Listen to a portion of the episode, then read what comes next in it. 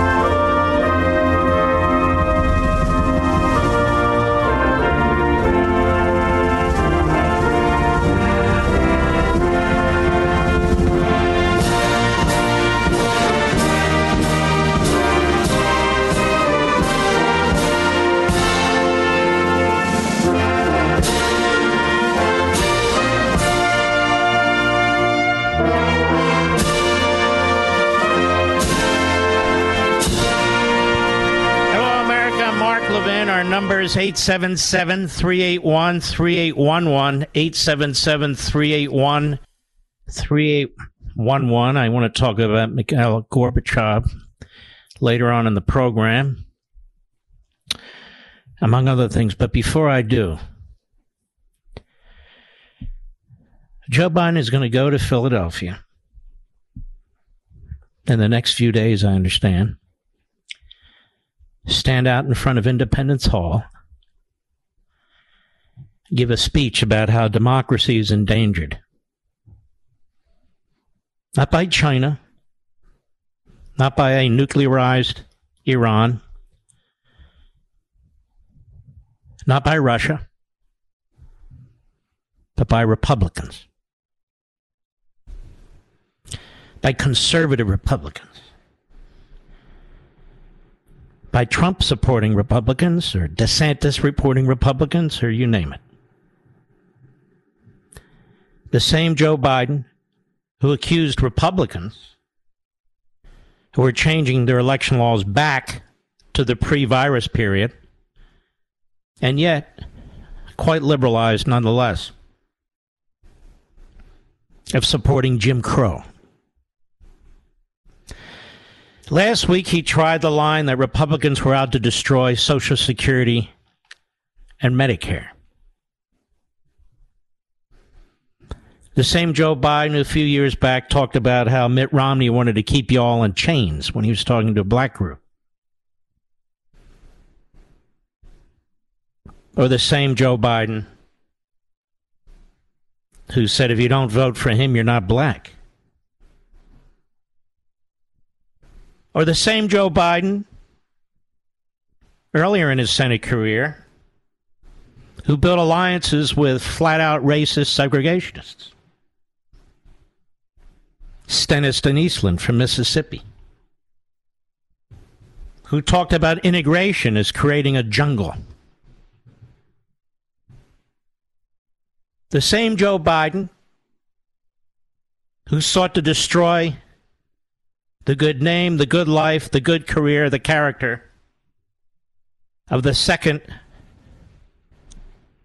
black person to be nominated to the United States Supreme Court, Clarence Thomas, who tried to destroy one of the most brilliant men ever nominated to be on the Supreme Court, Bob Bork.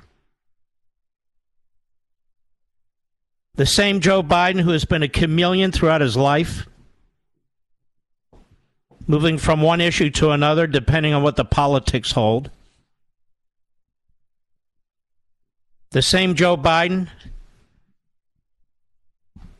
who lies every other breath about his childhood, about his early career in college and law school, when he ran for president in 1988, and of course now.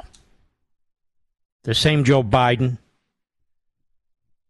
who's cut every corner to enrich himself and his family, who's such a coward, such a brazen coward, he puts his son Hunter out front as the fall guy who's actually bringing in the money for him and the rest of the family.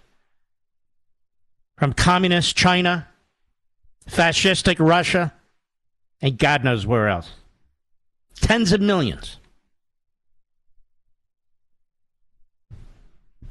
Joe Biden has used public office to enrich himself, to empower himself, to promote himself. And now he wants to go down in history as a great legend. And in order to do that, he understands who writes the history books. He understands who writes the obituaries. He understands who makes the movies.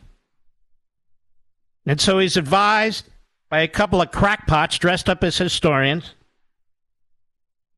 that the way to do that is to embrace the Marxist forces within the Democrat Party. It's to move further left than Franklin Roosevelt ever did. It's to use unconstitutionally executive orders and to turn American against American. Now, if it is in front of Independence Hall where he's to speak, that is a place I am extraordinarily familiar with. I walked those grounds over and over and over again as a young man. And there are plaques in the ground showing where Abraham Lincoln spoke where John Kennedy spoke. Others spoke there as well. Calvin Coolidge, Ronald Reagan. But the president who spoke there before Biden, who's most like Biden, was Woodrow Wilson. And there Wilson stood in front of that hollowed hall where the Declaration of Independence was written and approved, where the Constitution of the United States was drafted and adopted. That location, Woodrow Wilson sat there, stood there, and essentially denounced the Declaration. Said, forget about the front, the early part of the Declaration that everybody reads. That doesn't mean anything unalienable rights, life, liberty, and the pursuit of happiness. Forget about all that. It's the second half of the document that matters. Second half, where the colonists listed their complaints. That's what we progressives, as they call themselves, and he was one of the early intellectual movers behind it. That's what we progressives embrace from the Constitution. Not this nonsense about God given natural rights and natural law and unalienable rights. That's all swell. But it's the second part, the grievances. We are here to address grievances. Therefore, even though the Constitution attempts to limit us, we can't address grievances with the limitations placed on us by the Constitution. The Democrat Party was born in hatred for America. It was born in hatred for freedom. It was born in hatred for equality. It was born in propaganda and demagoguery. It was born in violence. And it has clearly lived up to that heritage today. Today. Joe Biden's a throwback. He's a throwback to Stennis Eastland. He's a throwback to the early Democrat Party. He'll embrace a Marxist ideology. He will use demagoguery. He will use propaganda. He will try to inflame and upset and anger people. Because for Joe, the ends justify the means. He's not an intelligent man, quite the opposite. He's not a moral man, never was. He's not a man of deep faith, despite what he says given his support for abortion right up to the last minute. He's not a man who believes in the rule of law or that it should apply to him, whether in his official duties with the southern border wide open in violation of existing immigration laws and the various other challenges he's made that have had to be addressed by courts, but in his private life. The corruption that is the Biden family. He's a man of small character, of small mind, of small thoughts, like so many power hungry politicians. So he will go to Independence Hall. And the vile that he will spew at that beautiful place will besmirch it. He'll go to Independence Hall, where he and his party have essentially denounced most of the men who stood there and put their lives on the line and declared independence on behalf of the colonies against the most powerful military force on the face of the earth. And yet he rejects them. At least he does now. He rejects them. He rejects what they created. The media are talking about how he's going to warn that the Republicans will destroy the country, they will destroy democracy in a prime time nationwide address. And you watch how the media cover this. It's nothing but a a sleazy street politician soapbox speech. But you watch Donald Trump had to beg the networks to cover his speeches. For the most part, they didn't. They give voice to this demagogue.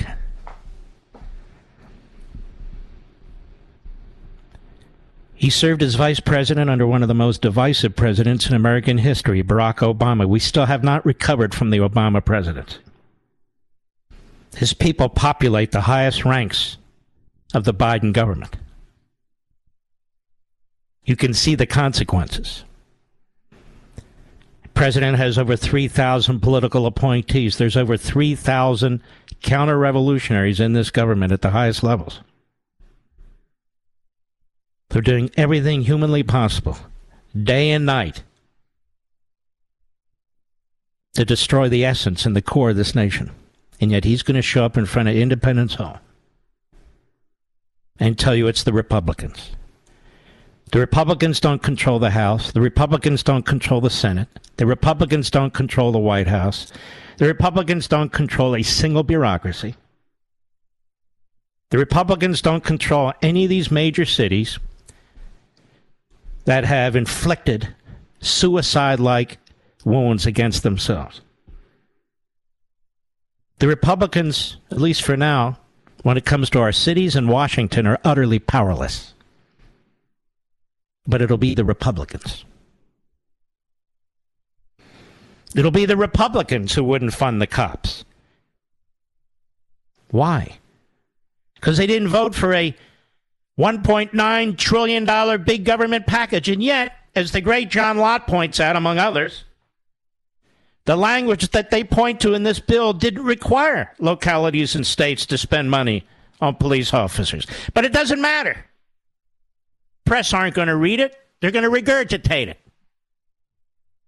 That $1.9 trillion did not fund police.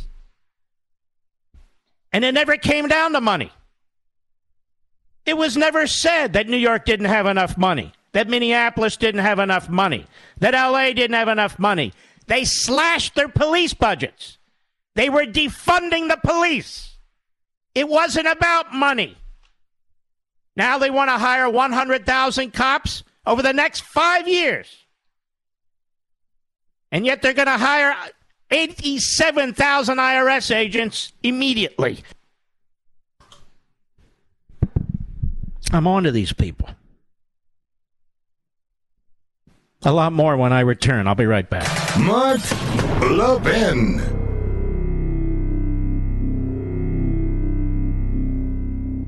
Folks, back in the good old days, we Americans argued about which policies to pursue to improve the country we love. Too often today, we find ourselves arguing about whether our country is great or not, about whether we should love America or be ashamed of it. The reason for this is simple. For too many years, too many of our schools have been neglecting to teach young Americans about America's great heritage of liberty presenting them instead with dishonest narratives of America as fundamentally unjust and racist. Hillsdale College is weighing in for America by offering free online courses such as The Great American Story, A Land of Hope, and Constitution 101, The Meaning and History of the Constitution. As we get closer to Constitution Day, September 17, I encourage all of you to enroll in one of these wonderful free courses from Hillsdale. Begin your free Hillsdale College course today at levinforhillsdale.com. That's Levin, L E V I N, for Hillsdale.com.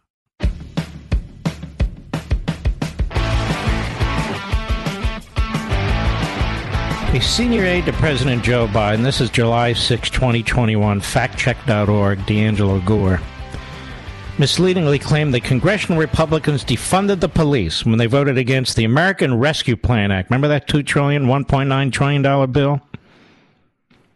House and Senate Republicans didn't support the legislation, but it wasn't a vote to cut or eliminate federal funding for law enforcement.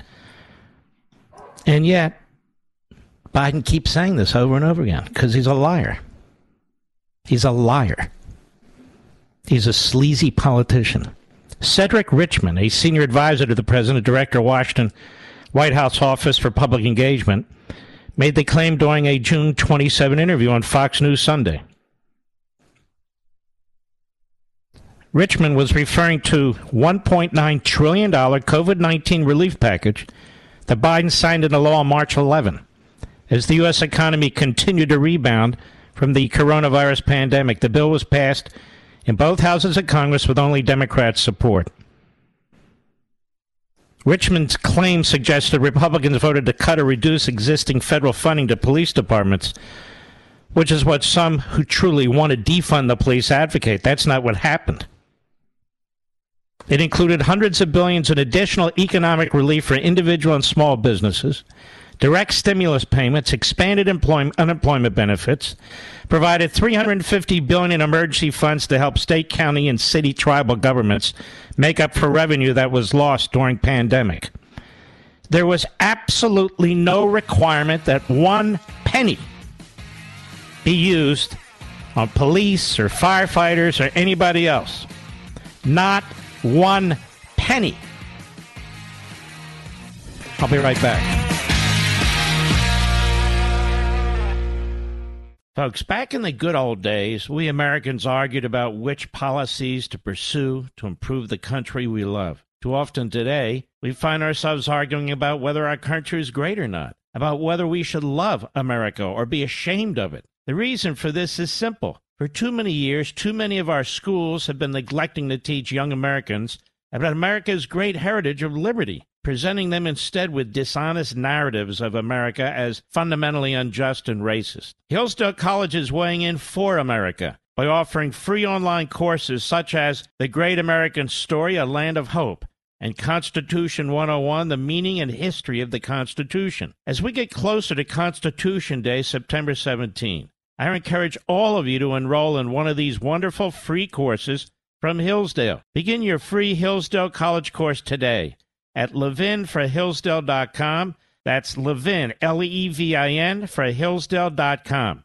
He's driving the media mad. Mark Levin. Call in with your outrage. 877 381 3811. Now, when you get angry when you hear Biden call your names or lie about who's undermining this country's institutions,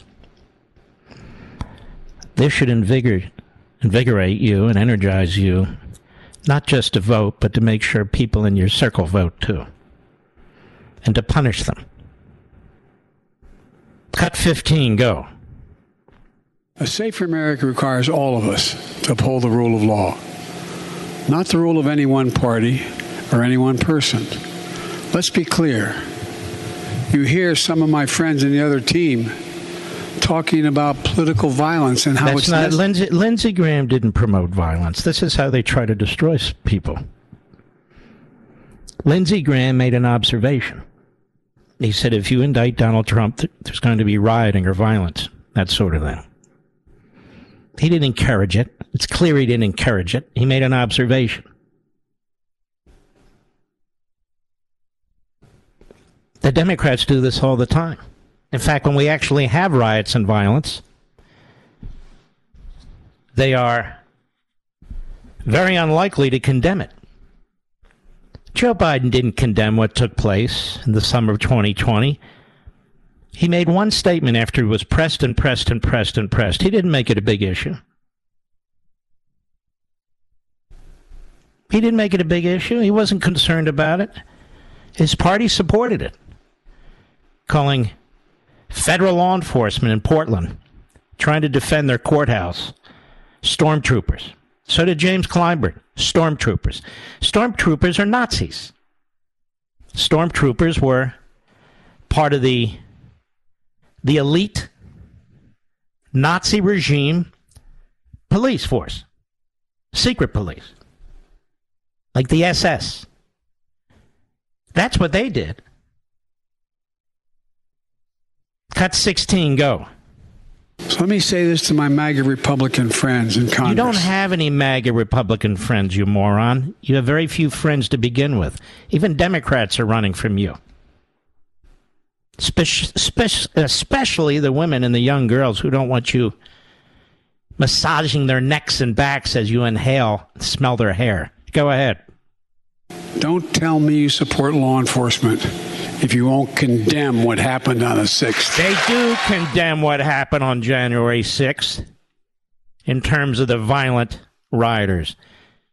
But they condemn you, your party, the media, and the Department of Injustice for going after individuals who did not commit acts of violence or physical crimes.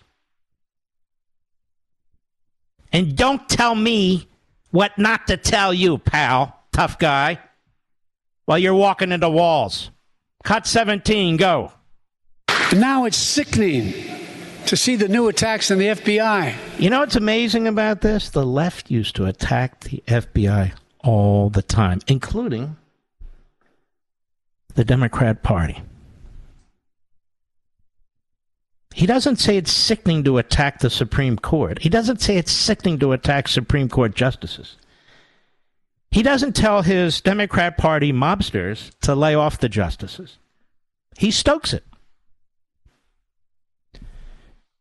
There was an excellent piece in The Federalist by Christopher Bedford. The short life and amazingly fast death of the FBI's Mar-a-Lago play. And I don't agree with that point, but I agree with most of the rest. He says the FBI's news cycle just ain't the same as it once was. Mere moments after the Department of Justice and FBI released the nearly completely redacted affidavit they used to justify raiding former President Trump's home. Their super duper secrecy was the subject of widespread ridicule. They didn't even catch a full minute's peace. No Republican senators rushed to the defense, though a few were notably quiet. There was no let's wait and see from the usual deep state apologists. Instead, both Republican politicians and center right media were quick to hit back against what they correctly viewed as a middle finger to both the court that ordered the affidavit's release and the American people who expect transparency when the state raids its political opponents. But of course, my, ladies and gentlemen, I would say Biden has no problem with it. because he controls it. Instead, both Republican politicians and center right hit back. It's good to see, he says, it's strong and healthy that not all Americans are not along when the FBI targets former presidents, murmuring that he must have done something wrong. This wasn't always the case, though. Just a few years ago, the Department of Justice would enjoy the benefit of the doubt from voters and politicians alike. Seven short years ago, we would have wondered what Trump had done that was so bad the straight shooters at DOJ couldn't even tell us. Today, a plurality of independent voters, a strong majority Republican voters, and 20% of Democrats believe the DOJ and FBI, quote, are too political, corrupt, and not to be trusted, unquote, according to Trafalgar Group polling. The impact of this shift and the boost it brings to the Republic's health is measurable in the speed of the news cycles covering the latest twists and turns. Years ago, when the attacks on then candidate Trump first began with articles the FBI placed in Mother Jones and Yahoo News, before using those articles to corroborate, quote unquote, and justify an FBI investigation. Republicans squirmed and called for more time. Center right reporters and pundits cringed and wondered. And the American people worried that Trump might have a dangerous relationship with the Kremlin. But as the years wore on, and the Trump administration came into office, the scandal expanded. General and National Security Advisor Michael Flynn resigned under a cloud of FBI induced suspicion. A year later, he was framed for allegedly lying to now disgraced FBI agent Peter Strzok. It would take two years before transcripts were made public that showed special investigator Robert Mueller's team had lied to the public about the very basis of the FBI's investigation into the general. Weeks after Flynn resigned, the FBI Democrat and media driven Russian narrative took another head when Attorney General Jeff Sessions recused himself from the case. Sessions, you see, was a good Republican. He trusted the FBI and the reporting he'd read in the media. He even wondered if he'd fallen afoul of the law by speaking to the Russian ambassador in a D.C. handshake line. The following month, Sessions' deputy appointed special counsel Mueller to lead the investigation of just how treasonous President Trump really was. His investigation would eventually come to naught because there was no Russian collusion to be found.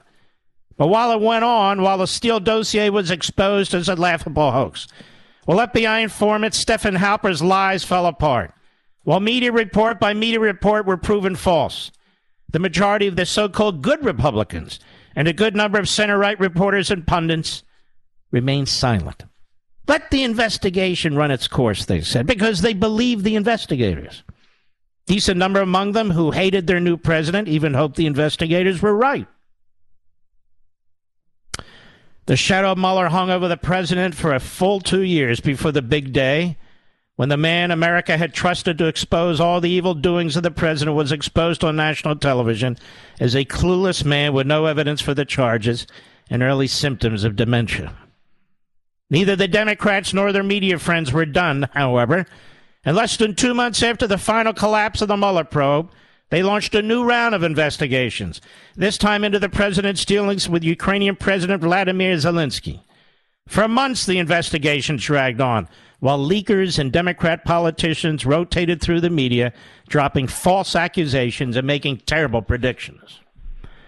Let the investigation run its, its course, a smaller but still prominent number of Republicans and center right pundits said, because once again they believe the investigators. Once again, those among them who hated the president even hoped the investigators were right. But five years in, the spell was breaking. In the end, it came down to a vote where Nancy Pelosi's Democratic House impeached the president on partisan lines and the Republican Senate acquitted him, with only Republican Mitt Romney joining the Democrats in their guilty votes. Ever loyal Mitt was still a good Republican. Along the way, lie after lie and hoax after hoax was thrown the Republicans' way. Justice Brett Kavanaugh was a gang rapist. Trump was ignoring Russian murder bounties on American soldiers, and on and on. Each time, fewer and fewer Republicans and center right pundits went along. Each time, the good Republicans made more of a mockery of themselves and their much cited so called principles. Each time, the movie was a little shorter the years that Democrats and the FBI had once had to peddle their lies had turned into mere months. The suspicion didn't stop the lies, of course, but when the FBI finally raided the president's home, they found those months had turned to mere hours. Where Republican leaders who hated Trump, like Mitch McConnell, were still willing to give the feds a few days. Within hours of the raid, Republicans as mainstream as Marco Rubio and as pro FBI as Lindsey Graham were denouncing the FBI. In this new atmosphere, the movie played in fast forward. When the DOJ's accusations of misplaced records met broad skepticism, they morphed into accusations of active Russian treason. No one was buying a ticket this time, though, and by the time a judge forced the FBI to release the affidavit they used to justify the raid, expectations were low. And when the FBI finally released its joke of an affidavit, and I would add with all its redactions, its antics had become a full blown internet meme. It's generally a dangerous thing for a public to distrust its institutions. But in this case, it's just the opposite. The reality is, while the FBI has indeed accomplished a thing or two in the near century it's existed in the modern form, it's always been highly politicized. More than 70 years ago, then Congressman Richard Nixon did not trust the FBI with the damning evidence he gathered to indict top State Department official Alger Hiss as a communist spy because he knew they'd bury the embarrassing facts to protect the administration. More than 50 years ago, the FBI bugged Senator Barry Goldwater's campaign phones and placed a spy on the team he'd built to defeat President Lyndon Johnson. The same year, they sent a letter to Dr. Martin Luther King and his wife, seemingly implying he should commit suicide within 34 days and threatening to expose tape recordings of his multiple sexual affairs if he did not. In 1975, the FBI had become so politicized and its use of power so abusive, the Senate launched the Bipartisan Church Committee to investigate theirs and other American intelligence community abuses. Among the Senate investigators, Barry Goldwater and fellow conservative icon Senator John Tower. And in the years that followed, a chastised FBI would shift its focus to law enforcement over intelligence gathering a transformation that was rapidly reversed after the 9 11 attacks. Today's FBI carries the institutional distortion this change brought down on the institution. In other words, he's saying they, they do domestic intelligence gathering. Politicians such as former Vice President Mike Pence might still believe the public skepticism of long politicized law enforcement is a threat to our country. But neither history nor more recent facts bear them out. Republican midwits can cite law and order to justify their servility and their ambitions all they like. In a healthy country, the people are deeply skeptical of opaque power, especially when it's repeatedly used to lie and persecute political opponents. We're far from the healthy today, but a collective laugh at FBI's joke of an affidavit is a long needed step in the right direction. Christopher Bedford, was a senior editor of the Federalist, vice chairman of the Young Americans for Freedom, board member of the Daily Caller News Foundation, and a thousand other things. It's an exceptional piece. And it replies to Joe Biden even before Joe Biden spewed his stupidity and his poison. You see, ladies and gentlemen, don't question the government when the Democrats are in control. And destroy the Republicans when they're in control from time to time. That's the view. That's it. I'll be right back. Mark Levin.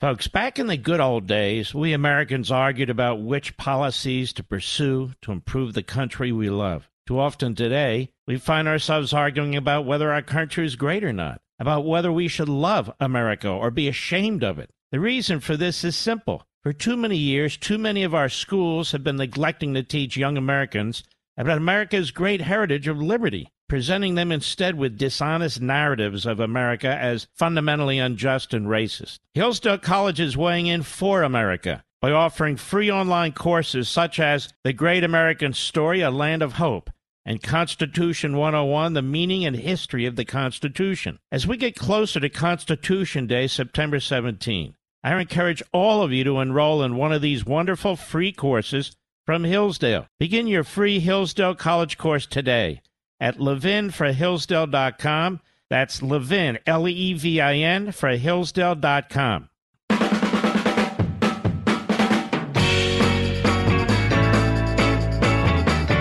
Let me tell you uh, about the Democrats and quote unquote democracy. They unleashed the IRS against the Tea Party in 2010. Their IRS leaks former President Trump's tax returns, or at least some of them. Their FBI creates an entire lie and scenario, violates the FISA laws, leaks to the media, commits obstruction, nobody goes to prison. They now ransacked a former president's house with a pretext, which violates the Fourth Amendment, among other things. They prosecute former President Trump's staff, two of them, for contempt of Congress. You've never heard of that before. They placed them in handcuffs, in one case, leg irons. You have a Democrat judge, Jackson, District Court, D.C., appointed by Obama, who puts Paul Manafort in solitary confinement for eight months, who prevents Roger Stone from speaking in his own defense and on his own behalf publicly while the government keeps leaking against him. They use his SWAT teams to serve subpoenas, SWAT teams to arrest people that confronts lawyers who worked for President Trump in the campaign with subpoenas and takes their iPhones. No care about attorney client privilege or anything else. That's their democracy, ladies and gentlemen. Hundreds of people prosecuted who were not violent, who didn't break a damn thing on January 6th. Joe Biden won't talk about them. The Democrats won't talk about them. The media won't talk about them. What are their names? Where are they? What's their status? Nobody cares. Meanwhile, Black Lives Matter, a complete scam, anti Semitic, pro Marxist, hate America, complete scam, raise $90 million, tax cheats. And we could go on and on, couldn't we, ladies and gentlemen? Why is the border open? That's an attack on democracy. Why are Title IX being destroyed under the Civil Rights Act so women's sports is no longer women's sports? What's that attack on democracy? The attempt to nationalize our elections, isn't that an attack on democracy? And I could go on and on. And this jackass this sleazy, fraud, moronic politician.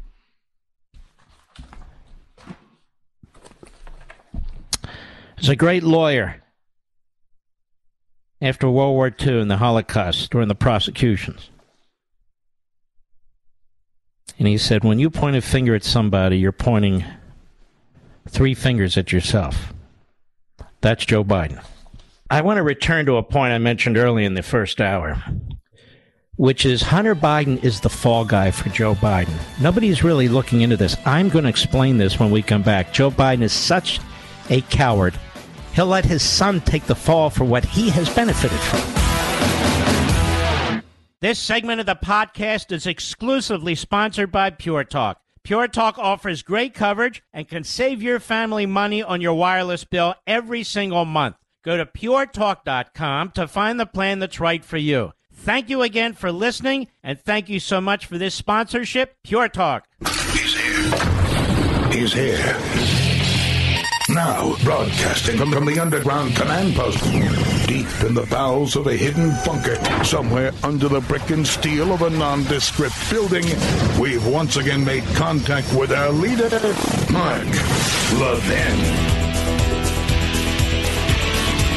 Hello, America. Our number is 877 381 3811. 877 381 3811. Awful lot of people have died in the streets controlled by the Democrat Party and their anti police policies.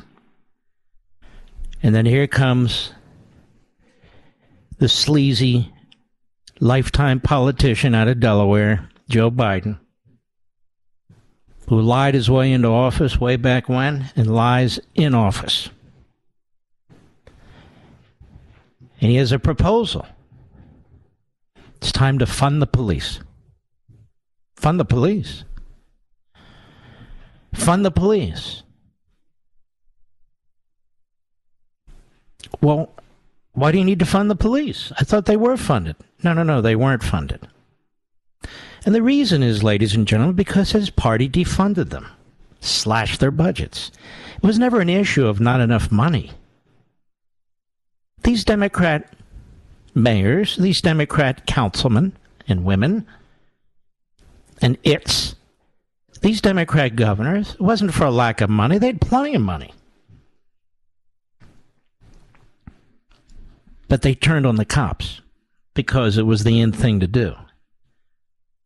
They turned on their on the cops. They let their cities burn. Even today, with the sucker punching, with the store robberies, there aren't enough cops. Not because there's not enough money. There's just too damn many Democrats running these cities. And Joe Biden can get up there and do his Mr. Magoo act all of a sudden, they want 100,000 cops 60 days before the midterm elections. And they don't want them right away, mind you. They want them over five years, which means you'll never see 100,000 cops. But it's not a matter of funding. There's hundreds of billions of dollars sitting out there. And here's the irony this stupid old guy runs around and says the Republicans voted against cops. I just explained to you last hour why that's a lie. $1.9 trillion massive spending bill that helped cause all this inflation and other spending bills, there was no requirement that any locality or state spend one penny on cops. None. None. And yet he pretends otherwise. It seems to me if you really meant to do it in the bill, you should have said it, but he didn't. And so now it's the Republicans who wanted to defund the police. Do you believe this, ladies and gentlemen? Now, he might think this is a cool trick because he's a stupid man and an old politician. But the fact of the matter is, Joe Biden has cost, and his party, many, many people their lives, their businesses, their safety. Many, many people. But look how cynical he is. Look how cynical he is. Now he wants you to believe he's the pro cop guy and that all these moderate Democrats out there, they're pro cop too. But of course, they're not. They just don't want to lose office, they want power. And you can see what they do when they have power with the FBI and so forth. Now, I wanted to bring up this point that I started last hour because I don't think we've been looking at this Hunter Biden thing the right way. The idea that Joe Biden, who's in Washington, what, 50 years? Almost half a century. That he didn't know what his son was doing. That he didn't know his son was using his office in the Senate as vice president, who was flying with him on certain missions to various countries, who was spending money to fix his homes, who was offering, if not giving him 10% of what he took, calling him the big guy, spilling his guts in his emails and that laptop. The idea that Joe Biden didn't know what Hunter Biden was doing, what James Biden was doing, and the rest of the crime family was doing is a lie that we've accepted and we must not. This Mr. Magoo Act has to end. I know he's not 100% with it, but he's with it enough to know what he's doing. And he's a crook, in my view. And the media will say, Can you prove that? The media, with billions of dollars in resources, they don't want to look under the sheets. They don't want to look under the rocks. They don't want to look. In fact, they help propel this fool where he is. Joe Biden knows exactly what his son was doing. He knew directly and he knew indirectly from people around him. Had to. Joe Biden brought his his drug addict son with him on trips to China, trips to Russia, trips to Ukraine. It's no accident. How could he not know? He saw how his son was living. Didn't he ask himself, how can my son afford these things? Why is it that he has a job with this Ukrainian company? Why is it that he received all this money from the Communist Chinese military? How is it that he received all that money from the wife of the ex mayor of Moscow? Joe Biden didn't know anything? Nothing at all? So Joe Biden is letting Hunter Biden take the heat. This is my view. And what the FBI should be doing, if they weren't so damn corrupt, and I can't tell you how it pains me to say it, but it's so obvious anymore. It's just the way it is. They should be pinching Hunter Biden, pinching James Biden, pinching all the family members to get to Joe. And Hunter should be in the same solitary confinement as Paul Manafort was in. Threatened the same way as Roger Stone was. That would be equal justice. But it's not going to happen. Where are the SWAT teams? With the Kerry family stepson? Where are the SWAT teams? With Pelosi's son? Where are the search warrants? Where's the FBI? Where are their documents? Their computers, their iPhones, where are they? Nowhere. Hunter Biden is the fall guy for his father. That's what's going on. He's the shiny object. He's irrelevant, except with the evidence that he has. It's the big guy, Mr. 10%. He's the mob boss. But for the big guy, Mr. 10%, there wouldn't be any Hunter Biden who acquired millions and millions of dollars or James Biden or any of the rest of that family. It was Joe. Joe made it all possible. Lunch bucket Scranton Joe is going to go to Independence Hall and talk about democracy, which he hates. Of course, it's republicanism, but Joe doesn't know the difference, as it turns out today, between the Constitution and the Declaration. It doesn't matter. And as a footnote, why is he even going to Independence Hall? Well, those slave owners got together, not once, but twice, for the Declaration of Independence and the Constitution. Why is he going there to talk about democracy when he hates all those men? At least he used to. Five minutes ago, before he loved them, 50 years ago. Ah. Hunter's the fall guy. He's the front guy. So Joe can say he doesn't know anything when we know he knows everything. We've gotten a little peek into that, right? With the audio tape of the phone call. New York Times, I think you're in the clear now. You're in the clear now. Who talks like that? Mobsters talk like that. Gang members talk like that. Think you're in the clear now in the clear. Do you say that to your son? Anybody out there? I've never said it to mine. Hey, I think we're in the clear.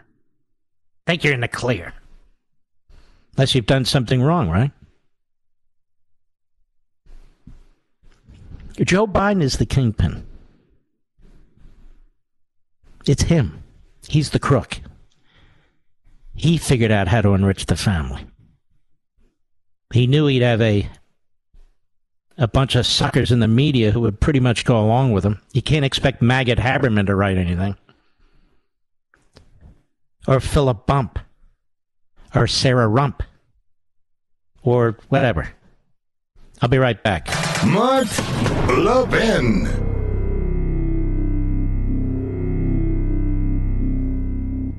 Right now, every business is trying to nickel and dime you. How much can they squeeze you to offset their increasing costs? It's a mess. That's why I love Pure Talk, my wireless company, and I wanted to be your wireless company. Pure Talk drew the line in the sand and said, stop screwing over the American public. So when you sign up with Pure Talk this month, you're going to get their best ever offer one month free. One month free. You can lock in talk, text, and data on America's most reliable 5G network for just 30 bucks a month. Plus get one month free when you make the switch today. Just go to puretalk.com and enter code Levin Podcast for this special offer. That's L E V I N Podcast. Need another reason? When you choose Pure Talk, you're choosing to support American jobs. You're choosing to support a company whose CEO is a U.S. veteran. And with Pure Talk's no risk money back guarantee, you won't regret it. Go to puretalk.com, select a plan, and enter promo code Levin Podcast. That's L E V I N Podcast, and get one month free.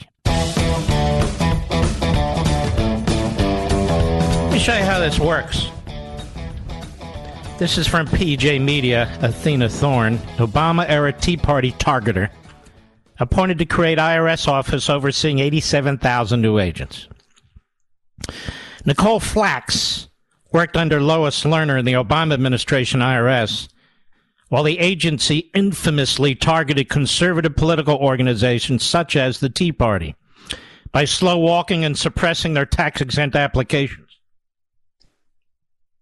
You know how we first learned about this, Mr. Producer?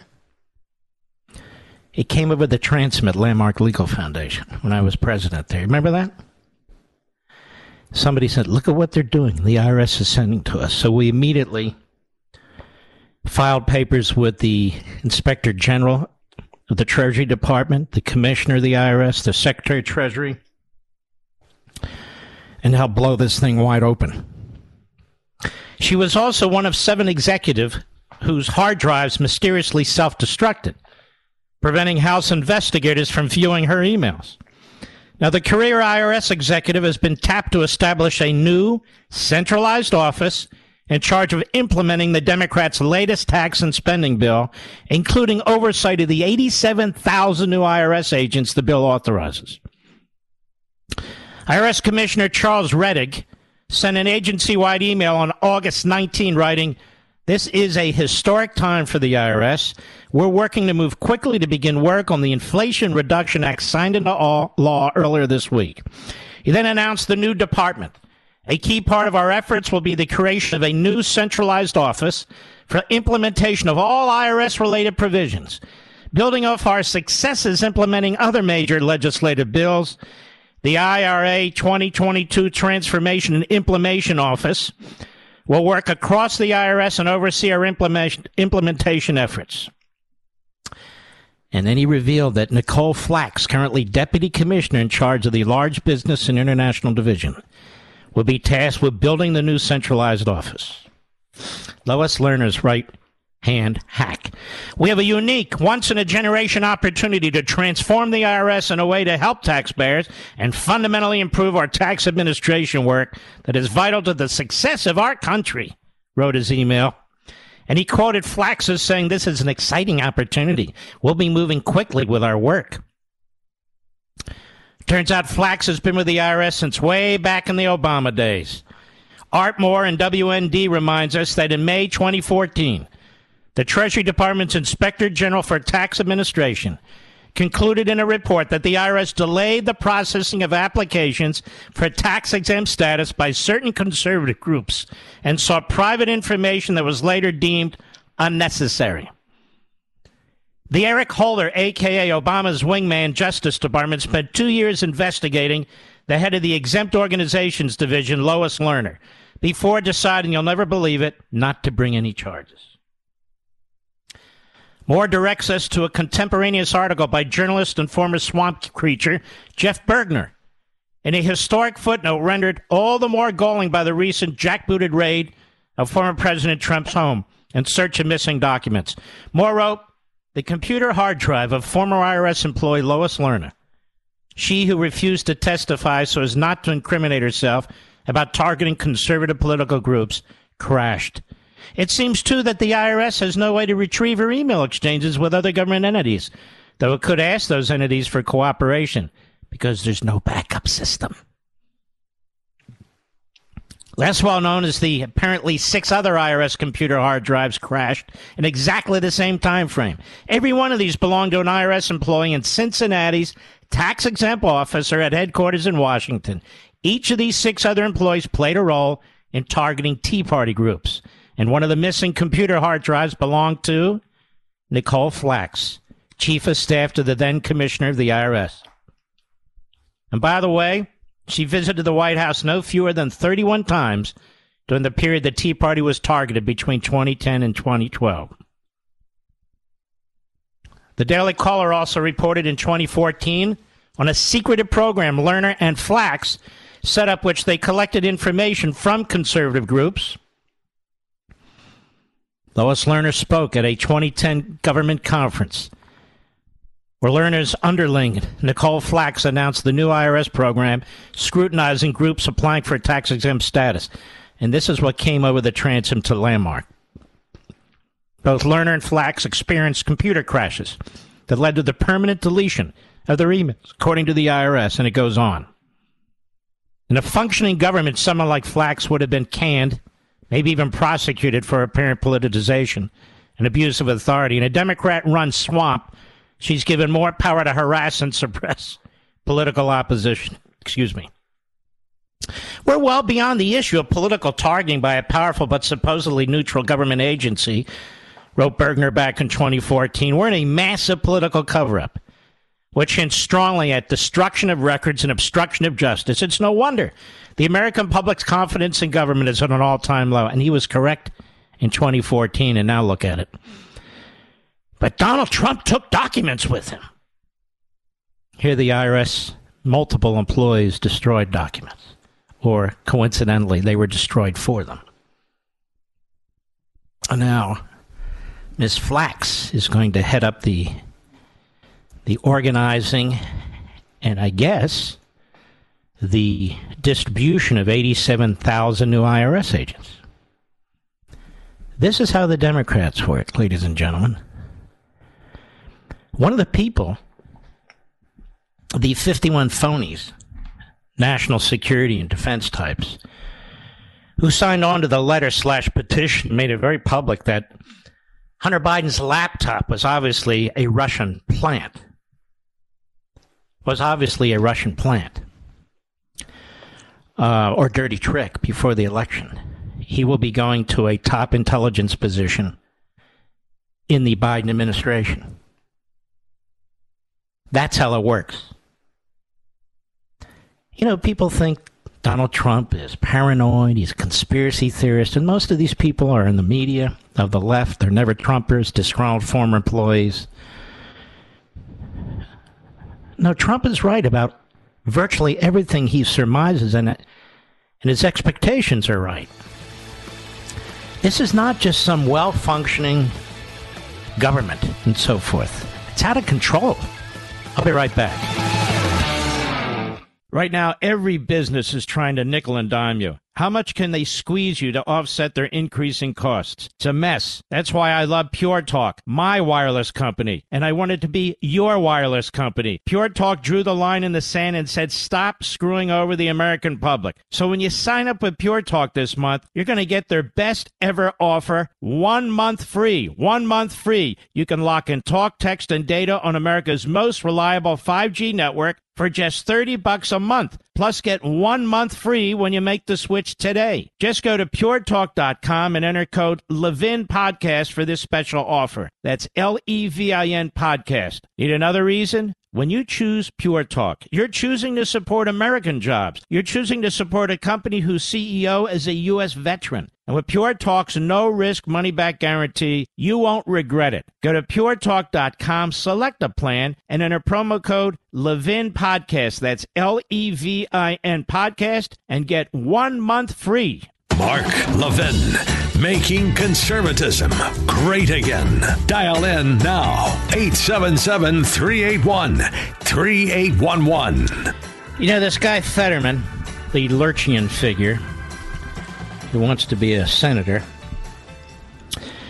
is as radical as they come, hard, hard Marxist. The people of Pennsylvania are not that way, so he's now he's trying to pretend to be a moderate. Uh, he also said that the people of color are less likely to have a voter ID because they're poorer. Now, this guy grew up with a platinum spoon in his big mouth.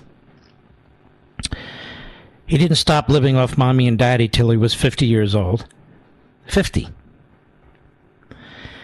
But he knows all about the inner city, he knows all about minorities. And you know, you minorities out there, you can't possibly be expected to have an ID. Driver's license.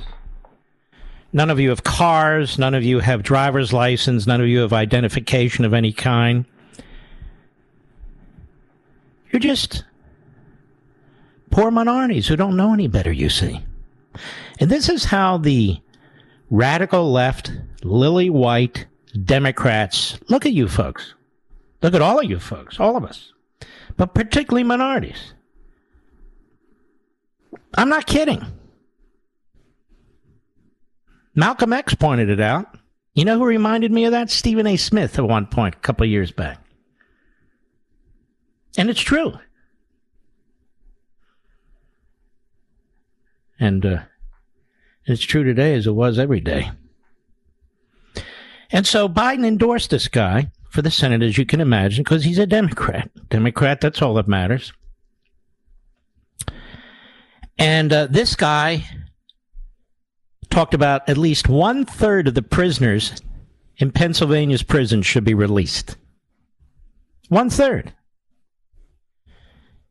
One third. That's the kind of person that's actually running for the Senate in Pennsylvania. So they're trying to pretend he's something that he isn't. This is what they do. We've talked about this before. If you're of this ideology, you have to lie. You have to lie. You lie in order to get votes. You lie in order to stay in power. You lie in order to expand your power because your ideology is it's an impossible ideology. It can't work and it never does. And it never does. Now I want to talk briefly about Gorbachev. Of course, I'm reading in the New York Slimes and the Washington Compost and elsewhere that it was Gorbachev who ended the Cold War. Was Gorbachev. This is another effort to rewrite history and to smear Reagan by omission. And that's pretty much what they're doing. Was Gorbachev a different kind of leader? Yes, absolutely, he was. He absolutely was. As a matter of fact, he had nothing but contempt for Putin. So, all you Putinoids out there in the media and in the two political parties that keep coming to his defense, you're defending a Stalinist mass murder. Do you even know that? They keep trashing Ukraine like Ukraine's done something to somebody. Ukraine hasn't done anything to anybody. They don't even have nuclear missiles. They agreed to surrender those in 1994. When Yeltsin and Clinton and whoever it was in Britain agreed that if they give up the nukes and give them back to Russia, Mother Russia, that they will help protect Ukraine's borders. And now you see what happened. So those who continue to defend Putin obviously have their own fascistic or tyrannical tendencies, because why would you? Why would you? But let's go on here. It says here in this long piece, the New York Slimes. When he took office in 1985, Gorbachev said he felt it was a shame that a nation so richly endowed, so brimming with natural resources, and human talent endowed by God was living so purely, poorly compared with the developed countries of the world, talking about the Soviet Union. He blamed the Soviet command system and ideology, and he blamed the terrible burden of the arms race, quote unquote. Soviet people had, quote, reached the limits of endurance, he said. He, all attempts at partial reform, and there were many, he said, failed, one after another. The country was losing its future. We could not go on living like this. Everything had to be drastically changed, he said. In the years after the Soviet collapse, Gorbachev worked out of a foundation he established in Moscow. He was celebrated as a hero by many foreign audiences and frequently appeared abroad as a champion of environmental causes. But at home, he was regarded as a has been during the 1990s, the raucous years of change under Yeltsin. Gorbachev remained bitter about Yeltsin's role in the Soviet collapse, but there was little he could do. When Mr. Gorbachev ran for president in 1996, he got 0.51% of the vote, less than 1%. Raisa, his wife, died in 1999, and at her funeral, looking drawn and stricken, Gorbachev leaned over her open casket, placed a kiss on her forehead. Mr. Gorbachev remained on the sidelines in the early years of Vladimir Putin's rule. But in later years, he spoke out with increasingly sharp words about the democratic reversals under Putin, who recreated a political system largely dominated by one party, suppressed press freedoms, choked civil society groups. The time of his 80th birthday, 11 years ago, in 2011, he said Putin had built a sham democracy. He said, We have everything a parliament, courts, a president, prime minister, and so on, but it's more of an imitation. Mr. Gorbachev also witnessed the collapse of the signature arms control agreement he signed with Reagan, the INF Treaty. And that's because Russia kept violating it, so Trump said that's enough, we have to pull out of it. In 2018, Gorbachev wrote that both nations must persevere to control nuclear weapons and avert a new arms race, which he acknowledged was already underway. Quote, faced with this dire threat to peace, we are not helpless, he declared. We must not resign, we must not surrender. And near the end, with this invasion into Ukraine, he had nothing but contempt for Putin. Nothing but contempt. And yet we have Putinoids in our own country. While they're too gutless to admit that they support Putin, too gutless to openly celebrate Putin, they do it in their own devious way. In their own devious way. Putin is threatening our country. It's not because of us, it's because of him. It's a very strange argument that takes place. And I'll lose some of you on this, so be it. But it's very strange. The argument is you either despise Biden or you despise Putin. You can't despise both. But I do despise both. I think Biden is destroying America from within, and Putin is a grave threat. I mean, after all, how many dictators threaten to shoot nuclear weapons at our country? Not a lot. And he's done it at least three times now, maybe four. Well, that's because we. Now you sound like a leftist. Because we what? Because we're helping an ally. But it's very weird. It's not one or the other. You can despise both.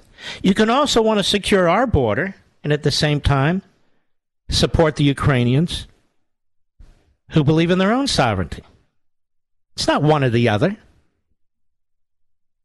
You can also support a much more careful allocation of our resources in support of Ukraine than's taking place by the Democrat Congress and Biden without opposing all support. But these phony juxtapositions are always fed to us. What? We can't even secure our own border. We're going to help them secure theirs. Okay. So condemn Biden for that. Don't condemn the people of Ukraine. They have no say in any of it. Anyway, a rather long footnote. Today marks a year since we surrendered in Afghanistan, a year and a day since those 13 wonderful Americans were slaughtered there. And God knows how many American citizens and American allies. And the women there are treated like trash. And yet, Joe Biden holds his his base together. Many of whom are women, but cannot be called women because we don't call women women anymore, right? In the upside world of Joe Biden, one of the greatest disgraces in American history. He's about to give the Iranians nuclear weapons. One of the greatest disgraces in American history. He sent all the wrong signals to Communist China, one of the greatest disgraces in American history.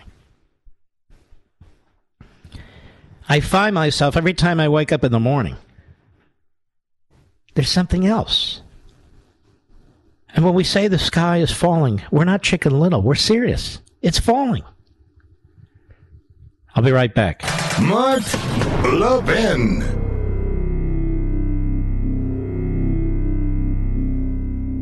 Right now, every business is trying to nickel and dime you. How much can they squeeze you to offset their increasing costs? It's a mess. That's why I love Pure Talk, my wireless company, and I wanted to be your wireless company. Pure Talk drew the line in the sand and said, stop screwing over the American public. So when you sign up with Pure Talk this month, you're going to get their best ever offer one month free. One month free. You can lock in talk, text, and data on America's most reliable 5G network for just 30 bucks a month. Plus get one month free when you make the switch today. Just go to puretalk.com and enter code Levin Podcast for this special offer. That's L E V I N Podcast. Need another reason? When you choose Pure Talk, you're choosing to support American jobs. You're choosing to support a company whose CEO is a U.S. veteran. And with Pure Talk's no risk money back guarantee, you won't regret it. Go to puretalk.com, select a plan, and enter promo code Levin Podcast. That's L E V I N Podcast, and get one month free.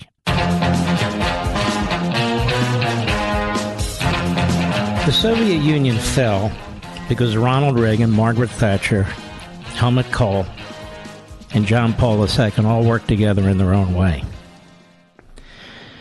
Reagan built up the United States military massively. The Russians couldn't keep up, the Soviets. He also introduced Star Wars. Israel calls it the Iron Dome. Now we call Patriot missiles here. He was mocked the Strategic Defense Initiative. That's why they called it Star Wars. He was mocked. Our folks are always mocked. And yet we have great ideas. And we believe in liberty. And you know, I remember Joe Biden was a senator when Ronald Reagan was president. And we all thought Joe Biden was quite the putz. Very stupid man. Attorney General Meese, with whom I work, when Biden was always spearheading the character assassination against people with his buddy Teddy Kennedy. He was always considered one of the dumbest, most loathsome members of the U.S. Senate. At least by us, he was. But it was Reagan, Thatcher who led the way. It was strength. It was deterrence. Reagan disagreed with Kissinger.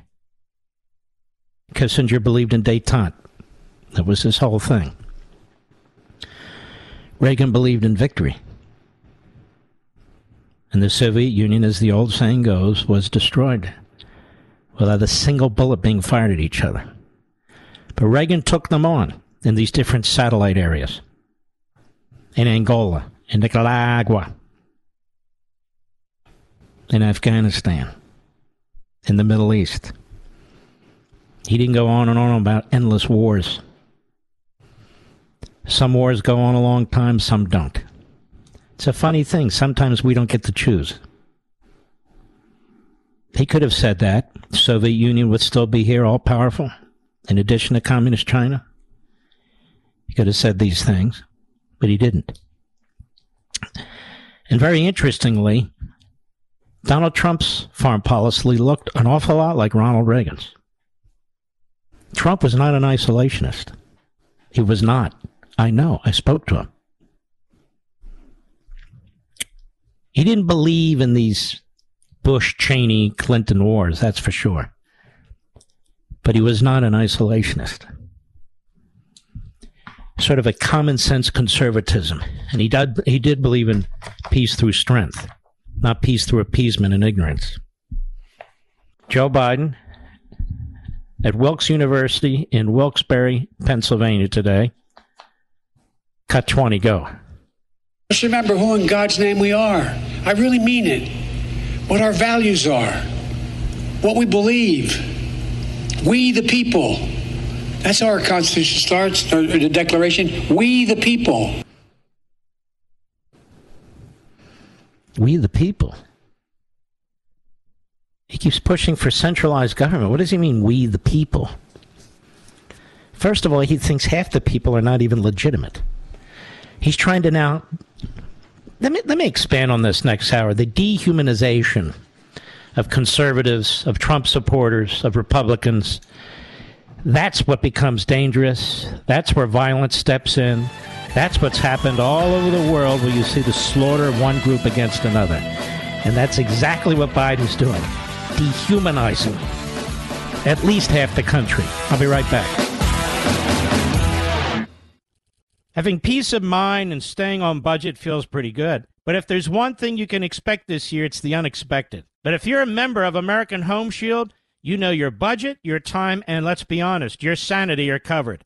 American Home Shield offers three great plans that help cover the cost to repair or replace parts of major home systems and appliances, no matter their age. Just choose yours. I've been blindsided by expensive repairs. It's a huge hassle, a waste of time and money. But American Home Shield is the answer. Keep your home up and running and budget on track with American Home Shield. And right now, my listeners can take $50 off their most comprehensive plans ever. All right, here's what you do. Go to ahs.com slash Levin and you'll save $50. That's A hs.com slash Levin, L-E-V-I-N. Get $50 off any plan. Service fees, limitations, and exclusions apply. See plan for details. That's American Home Shield. Be sure with the shield. He's here. He's here. Now, broadcasting from, the underground command post, deep in the bowels of a hidden bunker, somewhere under the brick and steel of a nondescript building, we've once again made contact with our leader, Mark Levin. Hello, America. Mark Levin here. Our number, 877 381 3811. 877 381 3811. So, this issue we've touched on before the dehumanization of your opponents,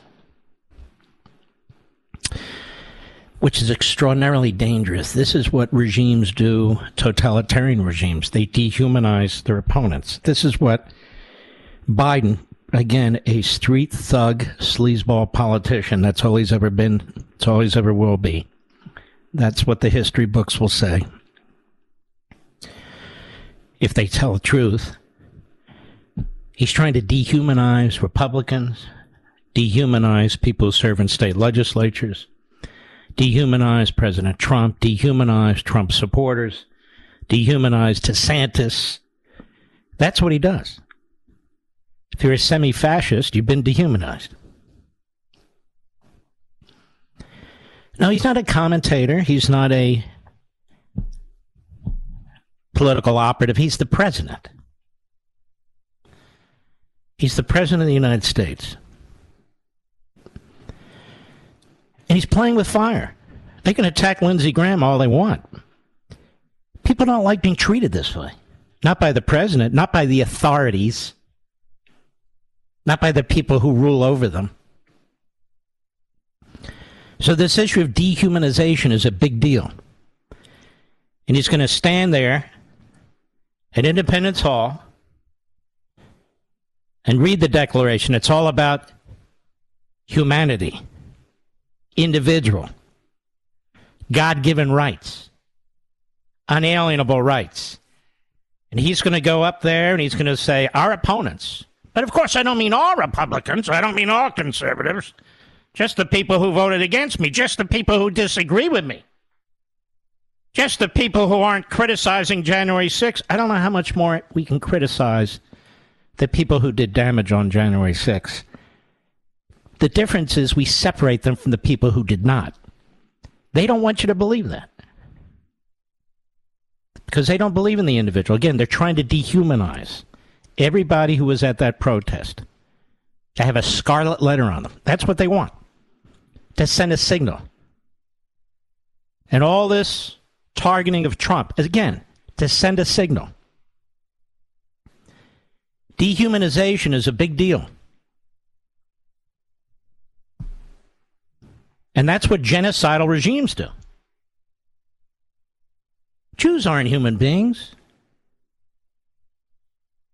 They're just not. Or at one time, blacks aren't human beings. Some parts of the world, it's still treated that way. They're still treated that way. Or, for the Taliban, women aren't human beings. And so it justifies, in their minds, all kinds of horrendous, inhuman acts. And so when a political leader of this country talks, you never would have heard Ronald Reagan say anything like that. Ever. Trump never said anything like this.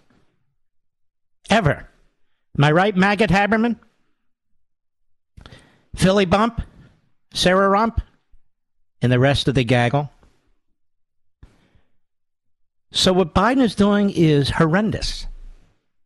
But he doesn't know any better. He's a thoroughly stupid human being. He really is. Always has been. We're going to have Adam Laxalt on the program shortly. He's running for the Senate in Nevada. Very, very important seat, as we will have others on the program throughout the course of this election cycle. 10 facts electric vehicle advocates don't want you to know. Mark Tapscott, PJ Media, great site. There are a host of reasons why the left is absolutely determined to force Americans out of their privately owned gasoline powered cars and trucks and into unreliable public transportation and costly electric vehicles, EVs, none of which have to do with saving the environment. The central reason the left loves EVs is that the process of forcing Americans to convert to electric powered transportation will destroy forever the incredible freedom and prosperity associated with privately owned gas powered vehicles.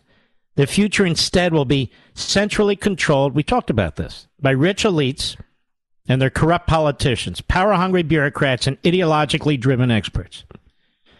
When Ransom Olds in 1901 and Henry Ford in 1908 sold America's first mass produced automobiles, they launched America toward becoming the world's first open road society.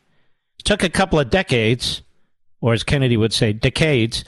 But by the 1930s, car ownership was virtually a middle class staple, and that meant for millions of Americans the freedom to go wherever you wanted to go when they chose to do so without getting prior permission from the government.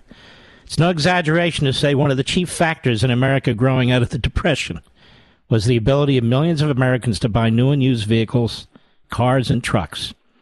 The St. Louis Federal Reserve put it this way in September 1935 in the middle of the Great Depression. That the first six months of 1935, companies and individuals purchased from motor vehicle dealers over 1.4 million new passenger cars, quarter of a million trucks, paying for these vehicles they some estimated at approximately 1.46 billion. The first half year registrations were 44% greater in 1935 than during the corresponding period of last year, while the increase over the same six months was 121%. So, in other words, the rise of the privately owned gas powered automobile also generated booming industries that to this day provide millions of good jobs, financial stability, and personal income growth that are foundational to the American economy. Now, those things will be lost in California's plan to ban the sale of all gas powered vehicles by 2035. It'll be lost in the country if it becomes a national policy. There's so much incredibly wrong headed about this, if not either outright dishonest or stupid, with the drive to force Americans into EVs. For example, as experts at powerthefuture.com point out, here are five, excuse me, here are 10 facts about EVs the left doesn't want Americans to know. Number one, they're powered by fossil fuels. According to the U.S. Energy Information Agency, fossil fuel based power plants, coal, oil, natural gas, we talked about this, create about 60% of the nation's electrical grid. With nuclear power, accounts for nearly 20%. That's 80%. Number two, the batteries of EVs rely on cobalt. An estimated 70% of the global supply of cobalt emanates from the Congo, a country with deplorable working conditions, especially for children. We've pointed that out. And it's 100% controlled by the Communist Chinese. Number three, a study released earlier this year by an environmental group showed that nearly one third of San Francisco's electric charging stations don't work. The population of San Francisco represents roughly 2% of California. Number four, supporters of the California law admit there will be a 40% increase in demand for electricity, adding further strain to the grid and requiring increased costs for power and infrastructure. Ladies and gentlemen, they're already having brownouts and blackouts in California. Number five, according to one researcher, the strain of adding the EV is similar to adding one or two air conditioners to your home, except an EV requires power year around, all year round. Number six, today 20 million American families, or one in six, have fallen behind on their electric bills, the highest amount ever. Number seven, utility companies will need to add $5,800 in upgrades for every new EV for the next eight years in order to compensate for the demand for power. All customers will shoulder this cost. Number eight, the average price for an electric vehicle is currently $66,000, up more than 13% just since last year, costing an average of $18,000 more than the average combustible engine. Meanwhile, the median household income is $67,000. For African American families, the average is $46,000. For Hispanic households, $55,000. Where are you going to get the money? Number nine, a 2022 study found that a majority of EV charging occurs at home, leaving those who live in multi-family dwellings like apartments at a real disadvantage for charging. I mentioned that. What are you going to do in New York City and these other big cities? And number 10, the same study also noted that many drivers charge their EVs overnight when solar power is less available on the grid. There are many more facts about EVs you will never hear spoken by the left's politicians, including Biden and Schumer and Pelosi and the national and state leadership of the Democrat Party. Neither will you hear any of these facts except when they're being misrepresented and distorted by phony fact checkers in college classrooms, the mainstream media, even representatives of the big three automakers who fear getting on the wrong side of government. Oh, and by the way, guess who's laughing their keisters off as America heads into the left's EV future, knowing they control so much of the equipment, materials, and technology necessary for batteries that's giving them a chokehold on our economy. Can you spell China? I'll be right back. Mark Levin.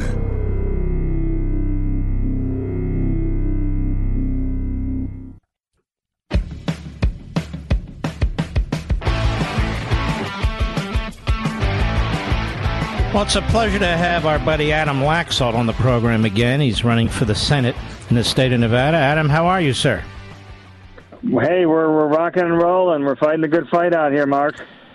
Well, it's a tight state. Tell us tell us how you're uh, fighting this battle in your state. Well, look, I have to remind people that Donald Trump lost by two points, and uh, we're a ra- in 2020 we're a razor thin swing state. And there's no question that, that Biden has absolutely tanked this country in the last few years. He's been as low as 31% in my state. And so, except for the, uh, you know, Houdini action that my opponent, Senator Cortez Masto, is trying to do, pretend like she doesn't know the guy. At the end of the day, she's voted with him nearly 100% of the time. And uh, while the media hasn't covered it, uh, there was an interesting story about uh, her husband uh, being very close to Hunter Biden. He's a former federal law enforcement, and uh, he got paid some money from from from from President Biden uh, before he was president. So of course we can't get the media to dig into this thing, but uh, you know the truth will come out. She can't hide from Biden for the next seventy days. Mm-hmm. Honestly, I, I think we on this program, the audience, we follow what goes on in this country very closely. For the life of me, I don't know what the hell your senator has ever done. Do you? Yeah, look, this is this is the whole thing. I mean, she's been in office for her entire life. Uh, she's the classic example going into government and climbing all the way up the ladder. Eight years as AG, a full term in the U.S. Senate, no accomplishments. Um, and then, you know, this year she's trying to pretend like she supports the police and she's fought against human trafficking. You know, I had to listen to Joe Biden today, uh, pretend like uh, their party doesn't stand for going after the police, which guys like you and I have been defending the police over the last few years. Uh, but these Democrats know that it's lethal for them. And they'll do and say whatever it takes to win elections. It's disgusting. And I certainly hope voters won't put up for it, put up with it in November. Have you noticed, Adam Laxalt, that these Democrats, and they're all hard left, they're not moderate, they're all hard left, they lie and lie and lie over again to try and conceal what they really stand for and voted for. She is a 100% vote for Schumer of New York, a 100% vote for Pelosi of San Francisco, 100% vote for one of the worst presidents in American history. And then she runs around your state acting like she knows nothing about it. Well, this is the playbook, and uh, thanks to the media, they, they they get they largely get away with it. No one holds them accountable. Uh, but but the bottom line is, she said what she said. She said that she supported BLM. She said that you know cops were systemically racist and they needed to be reformed. And now she's running these you know commercials, you know handing out handing out money to law enforcement. And so you know the bottom line is, all the major law enforcement in the state they had endorsed her in 16. They flipped to me, uh, and they're supporting me in this race. The Border Patrol has endorsed my race for the first time in history that we've even been in a situation where you needed a Border Patrol involved in a U.S. Senate race in Nevada. But they understand that I'm going to be strong on the border. I visited the border, Mark, three weeks ago. I beat the sitting incumbent senator to the border, and we know she's not going to go to the border anytime soon. But uh, the, these are the big issues we face and uh, look, in the end of the day, I think our voters know they've got a former Navy and Iraq veteran, they've got a former fighting conservative attorney general that's that, that's ready to go to work to try to save our country. And the people in Nevada, these are hardworking people. You have a large working class uh, population there. I assume they're paying a lot more for gasoline than they did uh, 20 months ago. I assume they're paying a lot more for everything than they were 20 months ago. I mean, let's be honest. Nevada's not completely, but largely a desert. So much stuff is imported into that state, so it's got to be going sky high, no? Oh yeah, well, we're number two in gas. Uh, we're we're we're at nearly five dollars, despite uh, you know the, the the Biden using our reserves to to try to save his election, and um, inflation is at fifteen percent in Las Vegas, which which amounts to about ten thousand a year tax on the Nevadans. Uh, I'm, I'm sure you've well covered the ground of this this this student loan bailout, which will cost our taxpayers another two thousand a year, of which over eighty percent of Nevadans have no student loans. So, um, look, there, there, there's a lot of reasons people have to turn out. Of course, people are upset with weaponizing the FBI and what you saw with President Trump and, and the raid uh, two, three weeks ago now. And so, uh, look, I think people are going to be there. People understand that this is a change election. And in the end of the day, you know, how can she outrun her voting record? How can she outrun the most unpopular president in the history of our state? No president has ever been sat at 31% like Joe Biden. And she is a, a foot soldier for Biden. Did she not vote for 87,000 new IRS agents? exactly. You know, if she was this great moderate, then you know maybe you could count on her breaking with Joe Manchin once in a while. But no one has ever heard of her name, which means that's because she never breaks on the big bills. And she voted for the quote unquote inflation reduction bill. I don't think that was even a debate, Mark. That didn't even take two seconds. She's in the bank. Biden can always count on her. Chuck Schumer, Schumer can always count on her. And this is the end of the day. While we're going to win this race because people are fed up with the Democrats being in charge of this country. You know, it's amazing to me, Adam Laxalt, and this is not just as applies to Nevada, but here you have a senator from Nevada who apparently votes in ways that are completely in the interests of the people of New York City. Now, don't get me wrong. I started in New York City. I love New York City. I love Nevada. I love going to Nevada. Uh, my grandmother lived there for years and years and some aunts. That's not the point. My point is Nevada is different than New York City, just as you don't expect people in New York City to vote the same way as people in Nevada necessarily. But she votes 100% with Schumer. Yeah, look, this is how they roll, the Democrats, you know. They talk one way, but when it counts, they support the liberal agenda. And the voters mm-hmm. know that. And uh, over the next 70 days, we're going to make sure they don't forget it. If people want to help you, where do they go? AdamLaxalt.com. We got millions of left wing dollars pouring into our state. Adam. All right, hold on a minute. Don't hang up yet. We'll be right back. In today's digital age, where cyber threats loom larger than ever, safeguarding your personal information is paramount. So why is Congress considering a law that could put your credit card data at greater risk of being hacked and exposed to foreign networks? This Durbin Marshall credit card bill could jeopardize your financial data, make it more susceptible to cyber intrusions. It's a controversial bill that proposes a shift in billions of dollars worth of consumer transactions to payment networks that lack the robust security measures consumers rely on. Who could possibly want that? Well, the answer woke corporate megastores seeking to inflate their multi billion dollar profit margins. The Durbin Marshall credit card bill will undermine our safe and convenient payment systems and endanger your data security. It's time to take a stand. Visit electronicpaymentscoalition.org. Make your voice heard. Tell your senators to oppose the radical Durbin Marshall credit card bill, paid for by the Electronic Payments Coalition. Hear that? Believe it or not, summer is just around the corner. Luckily, Armor All, America's most trusted auto appearance brand, has what your car needs to get that perfect summer shine. Plus, now through May 31st, we'll give you $5 for every 20 you spend on Armor All products. That means car wash pods, protectant, tire shine, you name it. Find out how to get your $5 rebate at armorall.com. Armor All, less work, more clean. Terms apply.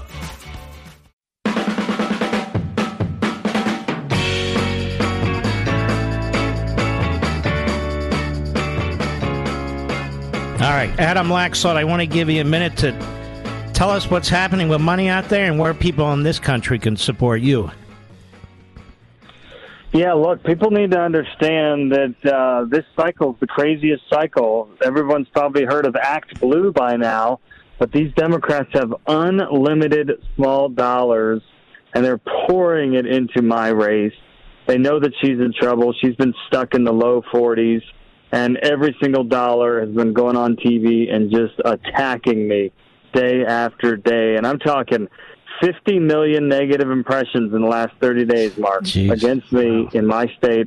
All bought 93% from New York and California small dollar donors. And so, um, look, the good news is so far it's not moving the numbers. Um, but, you know, in the end of the day, our folks, our grassroots have to step up to try to match theirs, even though I know everybody's hurting out there. I know inflation is real and it's hitting our voters a lot more than it's hitting their donors. That's for sure. And so, but uh, if we want to save our country, we want to flip the U.S. Senate. You know, hoping people can do twenty-five dollars, fifty dollars, whatever they can do. We need an army of support from across America to try to help even the scales. So, where do people go? And that's at adamlaxalt.com, L A X A L T, adamlaxalt.com. AdamLaxalt.com, Mr. Producer. Please put that on all of our social platforms. And good luck to you, my friend. You'd be a great senator, that's for sure. Thank you so much, Mark. We'll talk All soon. right. You too. God bless. All right, Mr. Producer. Uh, my call screen is not up. Do you have a uh, suggestion? The right WBAP, Aaron in Dallas, Texas. How are you? Mark, I'm so happy to talk to you. You are Thank a you. national treasure. I, I listen to you every night, including your Sunday shows. I've read most of your books, and I mostly want to tell you you have the best taste in music. Thank I you. mean, I'm about the same age as you are, and Yeah. I'm, um, and, you know, I remember all this music from when I grew up, and it always makes me so happy. Me But too. the reason I called, I know, I can tell. I hear it in your voice. Yes. And um, I picture you dancing in your, I picture you dancing, in, dancing in the bunker. At, at any You got it. rate, I want to talk about Joe Biden. Um, yes. I believe this man is truly evil with absolutely no moral compass, and I think Mm-hmm. I he agree used with you. his family members, including his children. And I'm Mhm. speaking specifically about his children, Ashley and Hunter. I believe they are so damaged, and that their actions are cries, cries for help. I'm an alcoholic. I'm in my 28th year of sobriety, and a Mm-hmm. conservative friend of mine texted me this weekend and mentioned Ashley Biden's diary that she'd left under her bed in a treatment house. And he Mhm. said to me, he goes, of course it was her fourth and fifth step. And it was like, oh my God, that never occurred to me. And the fourth step in AA is where you take a moral inventory. You write down all your resentments, all your fears, and all Ah. ways you've acted out sexually. It's a very, very intense and very personal inventory Mhm. that you share with another person. You do not leave that under a bed. I can tell you, I have heard so many fifth steps in my, in you know, sponsoring other women. Most people burn theirs; they don't want Mhm. it found. For somebody to leave that under a bed, in the first place, what my friend was saying to me, that was tr- whatever she wrote in there was true. People do not. I mean, I have never had somebody make up something about it. No, and she's writing abuse. to herself. So why would she lie to herself? absolutely, absolutely. And I- And I by the way, like- notice how like- notice how the corrupt media don't care what she said about showering with her father and how she thinks that affected her. I mean, that's sick. Absolutely. And it is so sick. It is so sick. And think about, you know, I mean, what my friend was saying to me is like, you know, people that are sexually abused act out sexually. And I do believe I heard somewhere that she was boy crazy, talked about being boy crazy. Yes, yes. And you know what else?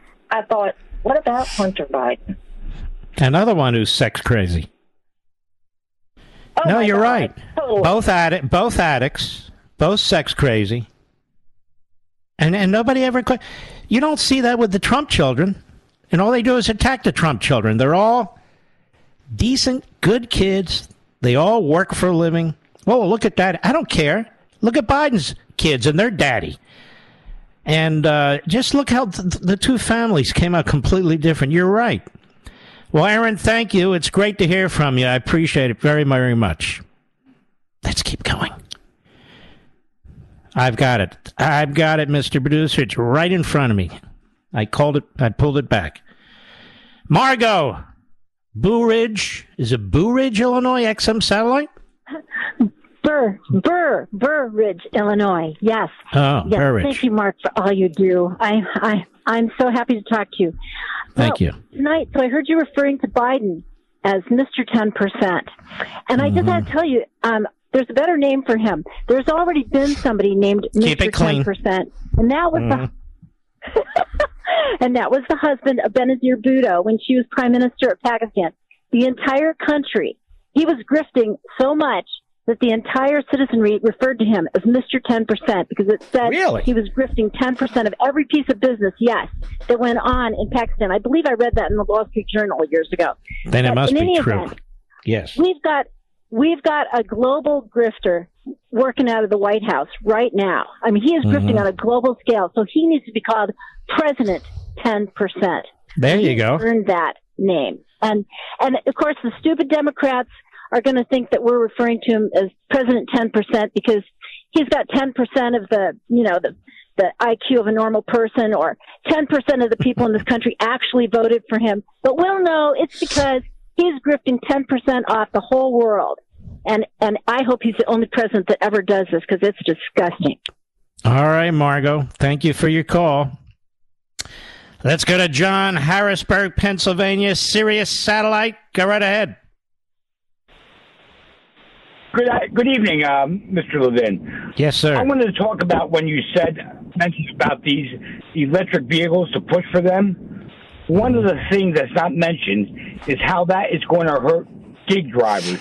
So drivers who drive Lyft, Uber, Food Dues, DoorDash, all these other, all these things. Now those things are a revolution to people who are looking to try to make a little bit extra money. I'll be honest with you, I am a rideshare driver. I make about a thousand dollars a week hauling people around, preventing drunk driving. But the thing is, to push for electric vehicles. How the hell are you gonna? You gotta. How are you gonna charge up this car all the time? You you make a great point. You drive a lot every week. It's going to cost you a fortune in electricity. It's going to be utterly inconvenient.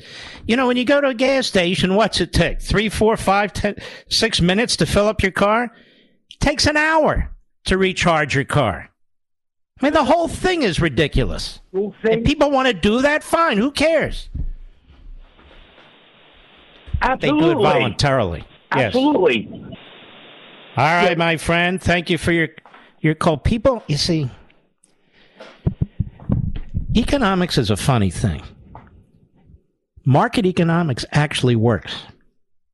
And so when you have people intervening because they think they have a better idea, that's great as long as they do it voluntarily. It's in the market. People make decisions. It either works or doesn't.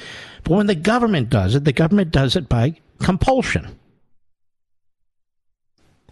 It has different agendas. The agenda isn't to make life easier for you. The agenda isn't to do what's convenient for you. The agenda isn't to serve you. You're serving it. And when you have ideologues in power, you're serving their ideology. So it's never going to work right. It's never going to benefit you. It's not intended to. You're an outlier. And if you don't go along, you're worse than an outlier. Let's go to Scott Paducah, Kentucky, the great WVLK. Go. Ah, yes, sir. I'm an over the road truck driver, and I was just wondering about electric trucks. How are these electric trucks going to pull 45,000 pounds of freight up a mountain? Honestly, they don't know yet. It beats me. It's so ridiculous. I have no idea. And by the way, they don't care. Because as they're getting rid of diesel fuel, which I assume is what you use, I mean, it's gonna it's gonna kill the trucking industry, which means kill our economy. I don't know how many more countries we have to look at to see how insane this is. So, folks, this is why it's important, Scott. You guys, you talk a lot, truck drivers, to each other. You all have families. You, you travel the country. You're crucially important economically, but you're crucially important politically.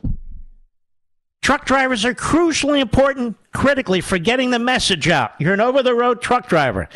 From sea to shining sea, we need your help. And I know, Scott, you're patriotic. All you guys and gals are patriotic. Whenever I go to a truck stop, people are wonderful to me. They come up to me. I feel like I'm right at home.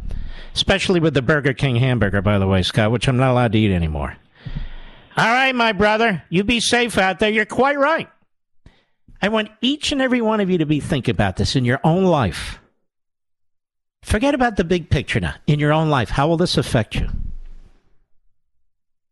How will this affect you? If you have to buy a car, it starts at $66,000. And when everybody's being compelled to buy one, the price is going to skyrocket. It's like college tuition. Is that what you want to do? Don't you want to buy perhaps a used car that uses gasoline? What about the inconvenience? What about the cost of electricity? What about brownouts and blackouts? What if you live in a condo building? How's this going to work exactly? Or an apartment building or a, a townhouse complex? Everybody going to have a charger in front of their house? No, you're not. How's this supposed to work exactly?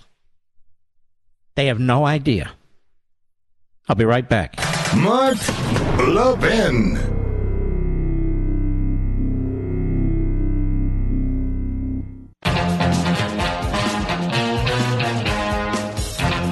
Lot of whistleblowers are attacking Republican, attacking, contacting Republican members of the House and the Senate. Whistleblowers, particularly at the Federal Bureau of Investigation. Merrick Garland just put out a message to everyone at the Department of Justice ordering that no one may contact Congress. That's what I'm hearing. I don't have firsthand evidence. Why didn't he order a similar gag on the inappropriate and illegal Justice Department leaks to the media? As Mike Davis points out on Twitter. I want to know if there's a leak investigation going on. But I would encourage whistleblowers, you keep coming forward. You're protected under federal law. We cannot allow this this this behavior from this rogue attorney general on behalf of this rogue administration to win the day. I know there are patriots, patriots at the FBI. They need to come out now. It's time. Time is up. It's time. Apparently not enough, but we still need as many as possible. He can't stop you from whistleblowing. Uh, I mean, they used that against uh, Trump, if you'll recall, and a phony whistleblower. By the way, Mark Tapscott was the one who wrote that article in PJ Media that I read about these 10 things that are destructive about these electric vehicles. And there's many more, of course. Did you know that we celebrate Labor Day to recognize the many contributions workers have made to America's strength, prosperity, and well being? Joe Biden pretends he supports the workers of America. He's taxing you. He's driving up your cost of food. He's driving up your cost of fuel. He's trying to take your your gas combustion engine car and truck away from you. Joe Biden is bought and paid for by the communist Chinese regime, and he's bought and paid for by the left wing liberals in his party. He can use all the Marxist claptrap he wants. Those who back him are them. And he uses these Marxist ideas, which is to, you know, to uh, smear the people he disagrees with. Saul Alinsky tactics. He uses uh, other Marxist tactics to overwhelm the system, as we know. He embraces the various Marxist extremists and their agendas, and he pretends to be for the working guy. Folks, he's never been for the working man or woman. He's never been one. Lunch Bucket Joe. That's a characterization he gave to himself. Scranton Joe. I've spent more time in Scranton than he has. I'm from Pennsylvania, yes. I've spent more time in Pennsylvania than he has. He's not Scranton Joe and he's not Lunch Bucket Joe. He's a schmuck. All right, let's go. Earl, Philadelphia, Pennsylvania, the great WPHT. Go, Earl. Yeah, thanks, Mark, for having me on. Um, you and other people have been criticizing electric cars, but no one's bringing up this one dirty little secret about electric cars. The selling yeah. point for electric cars is that they're cheaper to fuel than they are for gasoline powered vehicles. Well, the reason for that is there's a highway tax applied to every gallon of gasoline. Now, if Resident Joe snaps his fingers and gets rid of all gasoline powered vehicles, Where's the government going to get that money? They're going to start mm. putting meters on all public charging stations, and they're probably going to put a meter on all home charging stations. Worst case scenario, they're just going to put a surcharge on all electric bills. Now, this is a good point. I didn't talk about meters, but I said they're going to be able to control how much fuel you use and tax it. I said this last week, and limit it. They're going to have complete control over your mobility, and mobility is freedom. How many times do you just take a nice drive into the country or, or to another city or something. Well, they're going to know all this and they'll decide if you should or shouldn't. Ladies and gentlemen, we salute our armed forces, police officers, firefighters, emergency personnel, our truckers out there, and the men and women in Ukraine and Taiwan. We've not forgotten about you here. And I want to thank each and every one of you, patriots. God bless you.